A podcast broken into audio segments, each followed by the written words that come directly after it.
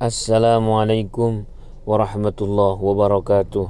Tadabur Hikam Al-Busti Kalam Hikam yang ke-13 Bismillahirrahmanirrahim. Qala al-muallif rahimahullah ta'ala Asyih Abdul Fat Al-Busti berkata dalam kitab Unwanul Hikamnya May yattaqillaha yuhmad fi awaqibih Sesiapa yang takut tunduk kepada Allah Subhanahu wa taala maka akibatnya pasti akan mulia wa yakfihi syarra man azzu wa dan ketakwaan itulah yang akan sangat cukup melindungi diri orang tersebut dari keburukan orang-orang yang mengagungkan dan dari keburukan orang-orang yang menghinakan. Dari keburukan orang yang mencaci dan dari keburukan orang yang memuji. Saudara saudari rahimakumullah kita tahu bahwa kita hidup di dunia ini tidak pernah akan terlepas dari komentar orang lain, penilaian orang lain. Komentar-komentar maupun penilaian-penilaian orang lain itu pasti ada dua. Ada yang mengomentari dengan nuansa mencaci dan ada yang mengomentari dengan nuansa memuji. Keduanya bisa membahayakan untuk kita. Pada saat kita dicaci, kemudian kita ingin membalas dengan cacian. Pada saat kita dihina. Kemudian kita ingin membalas dengan hinaan. Maka berarti ada sesuatu yang buruk menimpa pada diri kita dan kita membalasnya dengan keburukan. Maka hal itu berarti kita tidak lulus diuji dengan ujian bernama cacian.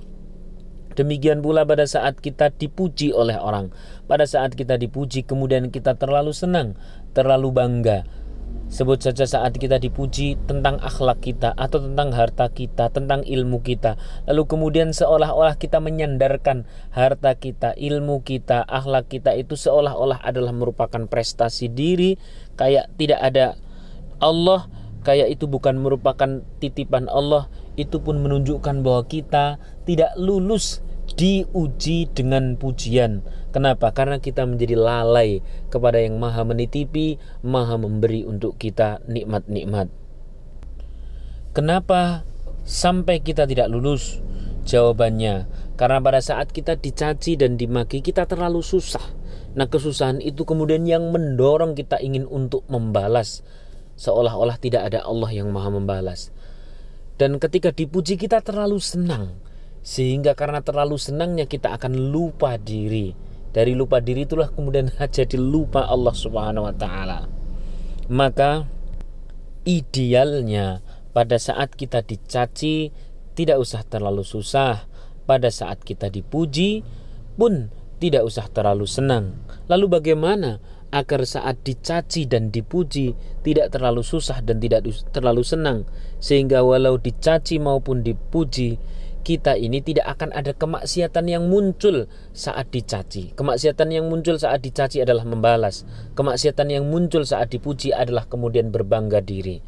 Nah, itu merupakan keburukan yang datang dari orang lain kepada diri kita. Sejatinya orang lain itu hanya menguji saja. Yang menjadi tokoh utama adalah diri kita. Saat dicaci, apakah kita ada kemaksiatan di situ bernama membalas ataukah tidak saat dipuji? Adakah kemaksiatan bernama e, berbangga diri sehingga lupa kepada Allah atau tidak? Jadi PR-nya ada di dalam diri kita. Pertanyaan terakhir bagaimanakah cara agar kita ini saat dipuji tidak terlalu senang sehingga tidak lupa diri dan saat dicaci tidak terlalu susah sehingga tidak repot membalas cacian itu dengan cacian yang sesama keji, bagaimana caranya? Caranya adalah ada satu kata, kata itu bernama takwa. Apa itu takwa? Takwa itu takut kepada Allah. Takwa itu mencukupkan penilaian Allah. Takwa itu adalah benar-benar Allah mendominasi seluruh diri kita CCTV CCTV yang selalu ada tiap kita kerja, tiap kita di rumah adalah CCTV-nya Allah Subhanahu wa taala. Allah sedemikian mendominasi 24 jam kita. Allah sedemikian dekat dengan diri kita. Maka pada saat kita beramal soleh, cukuplah Allah sebagai saksi sehingga ketika ada orang memuji kita tidak akan terlalu bangga ketika ada orang mencaci. Kita pun tidak akan terlalu senang. Kenapa? Karena Allah sudah hmm, lebih dari cukup untuk menjadi saksi dari setiap amal-amal kita. Bagaimana agar takwa itu bisa atau tunduk kita kepada Allah itu bisa lebih 24 jam kita akan lanjutkan dalam pembahasan hikam besok lagi. Semoga kali ini bermanfaat ya saya Kang Riyad dari hikam pondok doaku semoga bermanfaat kata kuncinya pada saat kita masih susah ketika dicaci pada saat kita masih terlalu bangga ketika dipuji jawabannya karena takwa kita rendah bagaimana meninggikan kita akan lanjutkan dalam pembahasan besok lagi. Semoga bermanfaat. Saya Kang Ria dari Hikam Pondok Doaku. Bila taufik wal hidayah. Assalamualaikum warahmatullahi wabarakatuh. Assalamualaikum warahmatullahi wabarakatuh. Tadabbur Hikam Al-Busti. Masih melanjutkan kalam hikam yang ke-13 yakni tentang cara bagaimana agar saat kita dicaci atau saat kita dipuji, maka cacian maupun pujian itu tidak menjadi dorongan kemaksiatan kepada Allah Subhanahu wa taala. Kita tahu bahwa ketika kita dicaci, maka kita akan terdorong untuk bermaksiat kepada Allah dengan membalas cacian orang yang mencaci kita. Bahkan balasan itu mungkin lebih dari cacian yang dilontarkan ke kita, kita akan membalas dengan lebih besar lagi. Maka itu kemaksiatan. Kalau kita tahu, paham bahwa orang menghina kita, lalu kita paham bahwa perkataan hina itu yang dilontarkan kepada kita adalah merupakan sesuatu yang rendah, lalu kemudian kita membalas dengan kehinaan yang sama atau kehinaan yang lebih, maka berarti kita sama rendah, bahkan lebih rendah derajatnya di hadapan Allah. Ah, pertanyaannya, bagaimanakah ada agar saat kita dicaci, kita tidak terdorong untuk membalasnya? Yang dorongan membalas itu bisa menjadi kemaksiatan kita, bisa menjadi dosa bagi kita. Nah, dan yang nomor dua, bagaimana agar ketika kita dipuji, kebalikan dari dicaci ya, ketika kita dipuji, kita tidak terdorong untuk bermaksiat. Apa kemaksiatan ketika orang dipuji? Apalagi kalau bukan bangga diri, bernama sombong sehingga lupa diri, lupa ilahi, merasa hebat, merasa lebih, merasa lebih berkelas dan sebagainya. Ah, itu pun sebuah penyakit, itu pun sebuah kemaksiatan. Bahkan itu kesombongan itu bagian dari sifat iblis. Nah, biasanya hal itu terdorong kita ingin bangga diri, terdorong kita ingin sombong saat banyak orang memuji sehingga kita lupa diri, lupa ilahi. Nah, bagaimana agar kita saat dipuji tidak terlalu senang, tidak terlalu berbangga diri sehingga tidak lupa diri. Simple, saat kita dicaci atau saat kita dipuji, kita tetap stabil. Bagaimana caranya? Kemarin sudah kita bahas, yakni caranya milikilah ketakwaan. Lalu ketakwaan yang bagaimana? Yang bisa menjadi stabilizer hati Ternyata ketakwaan ini adalah ketakwaan yang mempunyai dua kriteria. Yang andaikan di dalam ketakwaan yang punya dua kriteria itu ada, maka niscaya kita lebih stabil.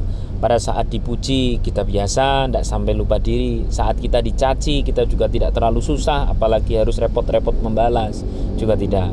Ketakwaan yang bagaimana adalah ketakwaan yang mempunyai dua kriteria. Kriteria pertama adalah ketakwaan yang terkombinasi dengan ingat mati. Saya ulang, ketakwaan yang terkombinasi dengan ingat mati. Gimana prakteknya? Prakteknya simpel.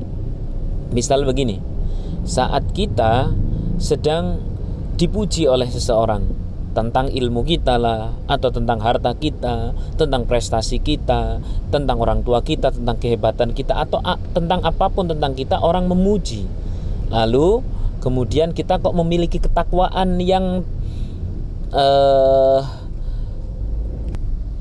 terkombinasi dengan ingat mati, maka niscaya itu akan menjadi stabilizer. saat kita ada muncul rasa bangga, saat kita ada muncul rasa hebat dan sebagainya, tiba-tiba kita ingat, eh takutlah pada Allah, jangan merasa hebat, eh wahai diriku, jangan kan kok kok merasa bangga, seolah-olah kayaknya engkau itu umurnya masih panjang, engkau ini besok pagi mati saja bisa bahkan nanti sore mati aja bisa. Tidak usah sampai begitulah tidak usah terlalu senang lah dan sebagainya. Jangan terlalu membanggakan diri jangan merasa hebat melebihi yang lain lah itu semua titipan Allah. Kalau besok diambil pada saat kau lagi ada rasa sombong seperti itu gimana nasibmu? Nah maka akan ada terjadi dialog antar diri kita mengingatkan diri kita sendiri. Kenapa? Ada ketakwaan yang terkombinasi dengan ingat mati. Kemudian sebaliknya pada saat kita dicaci, saat kita dicaci, tadi sudah disebutkan akan ada dorongan kita ini membalas orang yang mencaci. Padahal kita tahu namanya cacian itu hal yang rendah. Lalu kemudian kalau kita membalas sesuatu yang rendah dengan cacian, maka kita sama-sama rendah, bahkan mungkin lebih rendah. Oleh karena itu, Bagaimana agar tetap stabil ketika dicaci, ketika dimaki, ketika direndahkan adalah sama.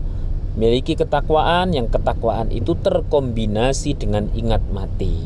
Pada saat kita kemudian dicaci dan rasa sedih muncul, rasa ingin membalas muncul, tiba-tiba kita ingat, "Ish, eh, wahai diriku, ngapain kau repot-repot membalas? Kenapa kau terlalu susah? Kenapa kau terlalu sedih memikirkan hal itu? Wong besok kau hidup atau kau mati aja ndak tahu kok."